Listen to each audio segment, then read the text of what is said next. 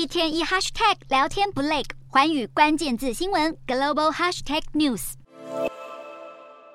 两千九百五十二位中国人大代表以及多位官员陆续将填好的选票投进电子投票箱中。耗时约半个钟头的投票环节结束后，中国的新一届国家政副主席、中央军事委员会主席、人大常委会正副委员长以及秘书长的职位名单也终于正式出炉。而习近平一如预料，也获得全票通过，顺利连任新一届的中国国家主席。事实上，中国政府在二零一八年取消了国家主席连任限制。这让外界认为，此次中国全国人大代表会议的选举只不过是走个形式，因此习近平的连任并不让人感到意外。与此同时，习近平也成为了中国史上第一位连续出任三次国家主席的中国领导人。此外，人大会议主持人稍后也宣布，中国中央军事委员会主席也将由习近平继续出任。至于新一任的国家副主席，则由现任中国国务院副总理韩正出任。而人大常委会委员长则由中国中央政治局排名第三的常委赵乐际全票当选，人大常委会秘书长则是前江西省省长刘奇。